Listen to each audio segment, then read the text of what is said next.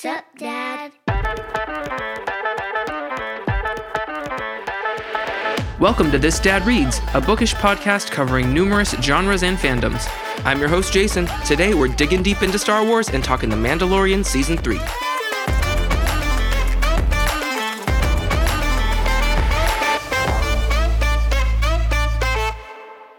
What is up, my fandom friends? Hope everyone is doing well out there. I'm apologizing in advance for what my voice sounds like. I might sound a little bit different than I usually do. I've been battling a weird sickness this week. It's put me down for a couple days, and you know what? But I promised two episodes a month, and I'm sticking to two episodes a month no matter what. I, am committed. I'm here for us. We, I got to do this. I want to do this. This is for us. This is our show. I wanted to make sure I still carved out some time to talk to my friends, catch up on what I'm reading, and in particular today, dive a little bit deeper into The Mandalorian season three, which has started airing on Disney Plus, as I'm sure you all know. Um, as of this airing as well, one more episode will have been out. Three episodes have aired so far. So I asked some of my friends on Instagram any questions that they might have had or topics they wanted to discuss about uh, this season so far. So I'm looking forward to doing that in just a minute. But first, I wanted to talk about my last current next. I'm always reading, so let's jump right into it.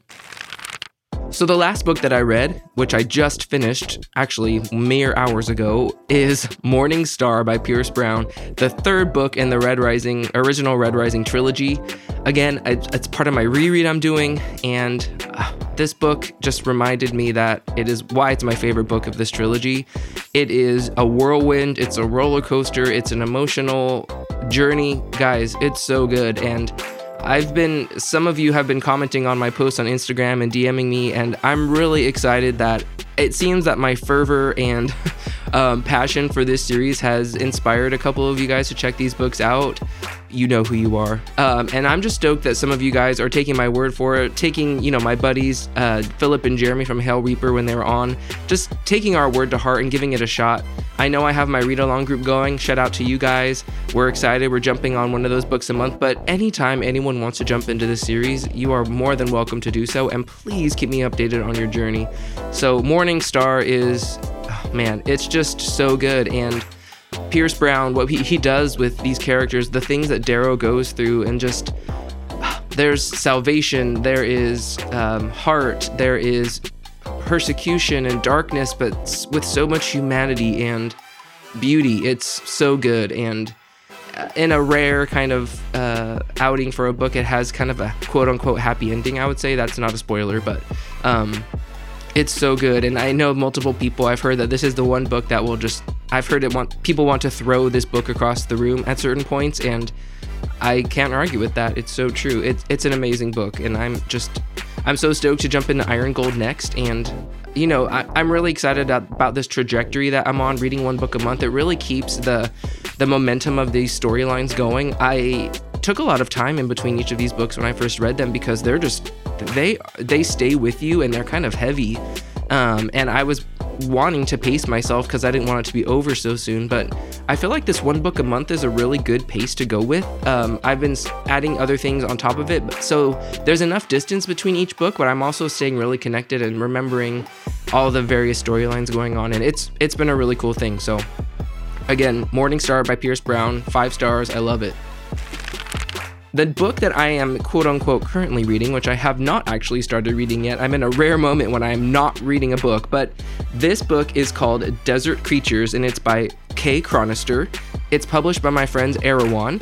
They've given me access to early books on NetGalley for a while now, and this is one that's been sitting on my shelf. This one actually got published back in November of last year, and I just heard that the paperback is coming out with brand new cover art, but I'm actually going to read some of the summary from the publisher's website because I'm still learning about what this book is, so I figured we can learn about it together. So it says A feminist eco horror set in the near future American West, Desert Creatures combines the subversive inventiveness of Inland by Téa Obreht with the eco surrealism of Jeff Vandermeer's Dead Astronauts and the themes of survival and morality in Cormac McCarthy's The Road Award winning short fiction writer Kay Chronister transfigures genre and the myth of the West in this stylish and original debut novel.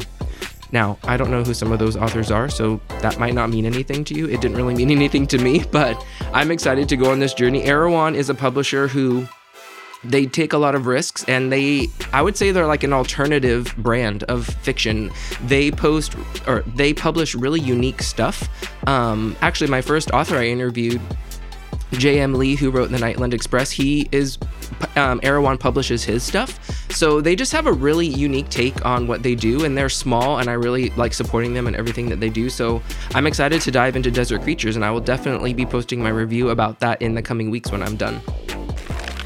The next book I'm going to read is one for my TBR, my physical TBR goal to read one of those books a month, and I'm I chose Lauren Graham's kind of um biography, Talking as Fast as I Can. I actually bought this book for my sister-in-law for Christmas a few years back, and she kind of lent it back to me because I am a fan of Lauren Graham, um, and I heard that this is a really funny, good, kind of quick read. I wanted to end the month on something just kind of light and fun. and I've heard it's a quick read and feels like a conversation with her. So I'm looking forward to that one as well.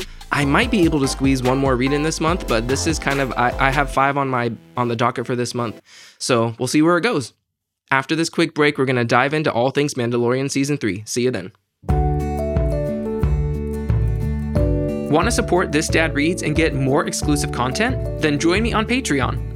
I've got a $3 support tier and a $5 friends tier, which will grant you early access to podcast episodes and book reviews, exclusive Patreon only content and community. Plus, I'll even give you a shout out on every episode of the This Dad Reads monthly podcast. I'd love the chance to get even more connected, so join me today at patreon.com slash thisdadreads. That's patreon.com slash thisdadreads. And we are back, and I am here with my buddy KC78. How's it going, KC? Yes, I'm so excited to talk The Mandalorian Season 3 as well. Have you been enjoying it so far? I have too. Grogu is the best. I know, I love Peli too. She's great. Casey, as much as I would love to just sit here and talk with you the whole time about The Mandalorian, I actually threw it out to some of my friends and followers on Instagram to help me have this conversation. So I threw it out there the other day to say, what are some discussion topics or questions you have for The Mandalorian season three? I'm going to go through these questions first and um, kind of as they, if my opinion isn't made super clear by answering these questions, I'll dive into some other things that I want to talk about too. So, um, Dre Ortiz Reed said, Will Bo Katan's feelings toward Din's cult of Mando change since being accepted by them? Ooh, that is the question. So I kind of loved Bo Katan's like turn, especially after episode two when she saw the mythosaur um, under the living waters, and especially at the end of this last episode. It was kind of bookended by Bo and Din's journey um, back to uh, the clan, as it were. I'm sure her feelings will, will change. It already seems like eh, there's an immediate acceptance there, which is really nice to see. Um, from this kind of stoic clan, it's nice to see some like humanity bleed through. And I would imagine that Bo is going to feel a sense of connection that she hasn't felt in a long time. And I have a feeling this is going to kind of drive her purpose. Um, I have been seeing a lot of other people saying like, "Oh, is there going to be a romance between Bo and Din?" I I don't know if it's going to go that far. I'm not um, I'm not a shipper in that sense, but I'm not saying it's impossible. But I don't. I think I would hope it goes deeper than that, um, deeper than just kind of like a relationship. But I hope that she finds like a sense of purpose. She's kind of been adrift and lost. Um, and I hope it just kind of ignites and inspires her to, you know, do more and be better. Um, Oh, Dre Ortiz also said, I wonder why Bo didn't mention the mythosaur to Din. Um, uh, do we even think Bo believes what she saw? I mean, I think she's a little bit stunned by it. And I think it, that's a very, she's on a very personal journey. And I don't think she trusts Din enough to share that information with him. I think it was a very spiritual, it's, she's on a spiritual journey and that's a very intimate, deep thing. So I have a feeling she will probably mention that later. Um, but yeah, I, I, it's one of those kind of shocking moments where she she probably doesn't believe it herself. So it, to speak it probably would make it be more real. So um, maybe she's holding that back even for her own sake, you know. Read with Hallie had a comment that just said the scoring has been improved a lot for this season. I haven't noticed an improvement. I really have loved the score from the first two seasons. Um, and I'm sorry, the epic guy who scores it is um, leaving my mind right now. Um, hang on, I'm gonna look it up. I did hear that um, Ludwig Ludwig Göransson, he's not actually scoring this season, but some of his themes are still being used. Um, and so to me, the music is th- those themes are still there, and it still rings true. To me, I honestly have felt a little bit of a difference, um, and maybe that's just I don't know why that is. I, I wouldn't say I would say it's been improved. It's as excellent as it has always been. Um, but I am a little bit bummed that Ludwig isn't like directly at the helm, and maybe we'll get more of kind of what that looked like, uh, maybe in like a behind the scenes featurette. But those themes are still there. I love it. It still sounds great. Um, I believe he's working on the new Dune, or he's very. I know he's very in demand, so he's working on another project. If you know what that project is, hit me up. I don't remember off the top of my head, so um, Justin, who I talked to last week, the nerdy bookshelf said, "Who will ride the mythosaur?" Well, I don't, I don't know if we're at that point yet, but obviously, who wants, who doesn't want to see Grogu on top of the mythosaur? That's just an image that I'm just gonna put that out into the universe. um, my bud Iron Nick Design said, "Is Bo Katan plotting a coup against the Armorer?" Ooh, interesting. I don't know. May- maybe, like I said, I think she's on a journey, and so um, a lot of these questions, a lot of people are. Bo Katan is kind of coming to the center of the story, which is totally fair and totally fine. But I don't know. I, I'm gonna say, at least for right now, no. I think that she is going her trajectory and the the road that she thought she needed to be on for redemption. I think is just gonna look differently than what it was going to be in, at the beginning if that makes sense. I think her journey is just changing from what she thought it was before. So I'm going to say no to that one. Um, my bud Jay Monchand, Monchand, I'm sorry, Jay, I don't even know if I know how to say your last name. He's an awesome artist on Instagram. I always love supporting his stuff. Monchand. Um, he said, he DM'd me and said, with the awesome reveal of Umate, Coruscant Mountain Peak from Light of the Jedi. I don't know if I'm saying that right, guys. I can go look it up, but let me let me just go with it. How did that payoff feel as a book reader, and what other The High Republic nods would you like to see? So, if you don't understand what he's talking about, um, the bu- uh, the bulk of Episode Three was spent on Coruscant in the New Republic, and I know a lot of my a lot of book people out there were freaking out because the majority of the time that we've gotten in canon in the New Republic has actually been in publishing. And a lot of people were really stoked, including myself, to spend some time on Coruscant, which is when it's a part of the New Republic. And seeing that kind of mountain peak that um, Dr. Pershing was kind of tricked into touching, that was mentioned in the High Republic. And is, was kind of mentioned in some other uh, books and places. And so a lot of the book people out there were freaking out that they showed that. I thought it was really cool. Um, I'm always up for a High Republic or book, you know, nod. I know a lot of people were throwing out their book recommendations for, you know, if people liked their time on Coruscant with the New Republic and this kind of era to dive into, and I don't disagree. So, like the Alphabet Squadron trilogy is an amazing series of books by Alexander Freed. Also, the Aftermath trilogy, those things all take place in a similar timeline. Also, Shadow of the Sith by Adam Christopher that came out last year. Um, there's a lot of chatter out there about people who exist in those books who are technically alive during this time period. One of them being uh, Rey's uh, father, or Rey, yeah, Rey's birth father is out there in the world and her mother. So I don't want to jump the gun and say that, like, oh, just because you know, there's a series happening in this timeline. We're getting all these connections. And to me, that's getting probably our hope set up too high. But there are some really cool other stories out there in this timeline that can definitely you know shed light on what's going on even my wife was like who's who's in charge right now and i was like oh yeah a lot i would say probably the most the majority of the audience for the mandalorian uh, don't really understand i would say fully like the timeline of the empire and and the rebellion and obviously knowing that you know the rebellion the empire's defeated at this point but um, it was really cool seeing the new republic kind of still struggling and figuring out how to do things and do things you know quote unquote right or better than the empire did. But you know as an audience member you're clearly seeing that that doesn't necessarily mean things are better.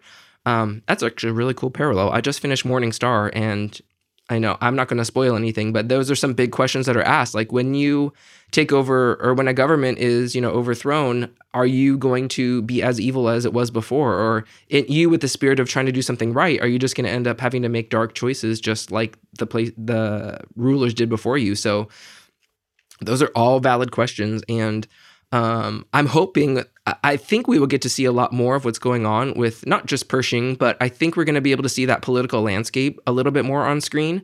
Um, I know it through, especially my wife, um, spending that much time away from Din um, and Bo and Grogu on this last episode, but I think it was a really cool way to kind of introduce this other storyline, um, and it really felt Andor esque to me. I, have read that reaction a lot, uh, a lot online as well, and getting to see the amnesty program that's going on and how you know the former officers of the empire they're not even given names they're just numbers. And that doesn't seem like a very republic democratic choice. It still seems kind of like a it seems almost they're like they're forcing them into servitude. And you know is that better? Is that is that good? Is that wise for the current state of the new republic? Uh, i think we're going to dive into some more of those questions. And that that's a really cool thing to kind of start peeling back the layers on Thank you guys for participating in this discussion with me.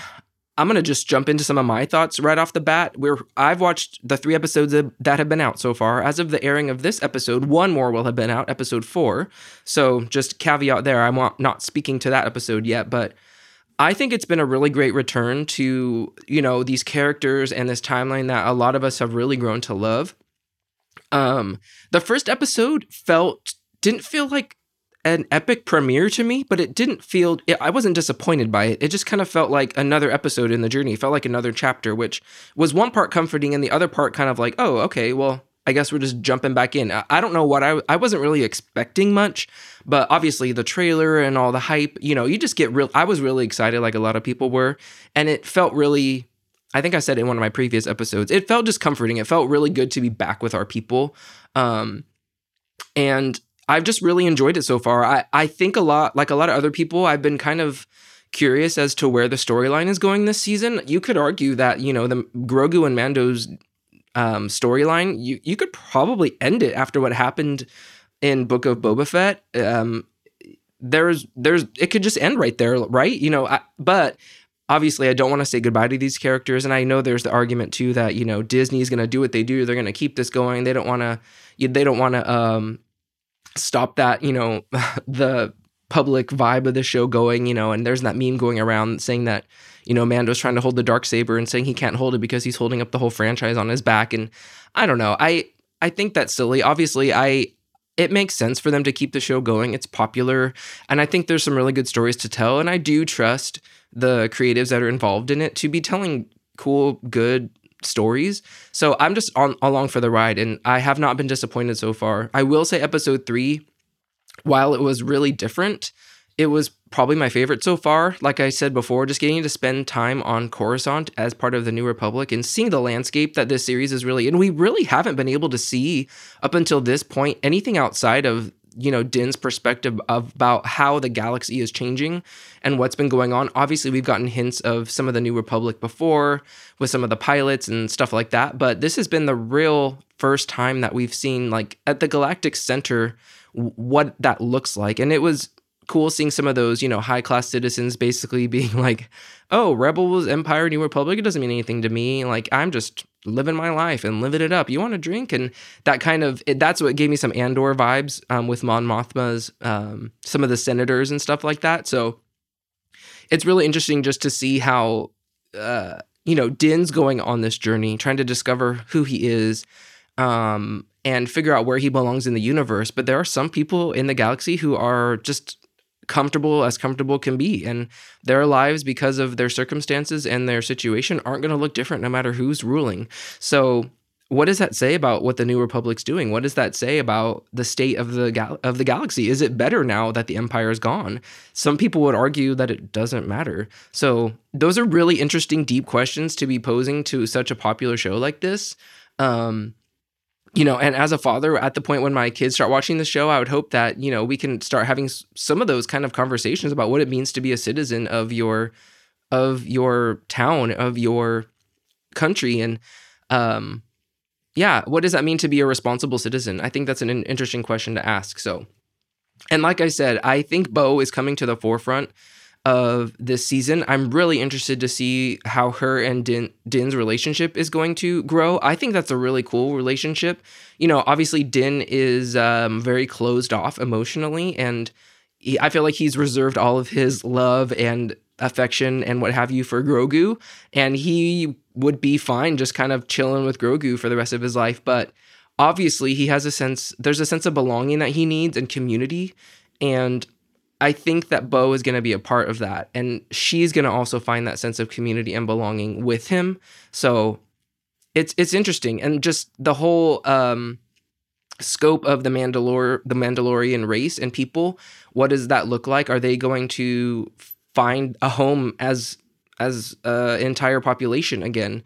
Obviously, they've been decimated and um, been through it, uh, how are they going to rise and be a part of this new government and new state of the galaxy? So, those are my thoughts on The Mandalorian Season 3. I've been enjoying it so much so far. I cannot wait to see where the story goes. Obviously, I'm glad that we're back spending time with our boys, Din and Grogu, and Peli. I forgot to mention Peli. I love Amy Sedaris. Peli Motto is just the best. Uh, anytime she's on screen, I just smile and I'm so happy. So I'm glad that she's still in the mix guys, as the series goes, I hope that we can do more of these uh, deep dives and go deeper into the season. Obviously, as it progresses, if if crazy things happen, I will bring it up on another episode. But until we meet again, hope you all do well, and we'll talk again next time. Thank you so much for listening. For more of my content, visit my website at thisdadreads.com for full book reviews, interviews, and articles. Follow me on socials at thisdadreads on Twitter and Instagram. This Dad Reads the podcast is produced by Aravis Industries and me. Special thanks to my editor, Jeremy Tuttle, and to Coma-Media for the use of their song Bounce. If you like what you've heard, please subscribe on your podcast platform of choice and leave me a five star review. It really helps. Catch you next time.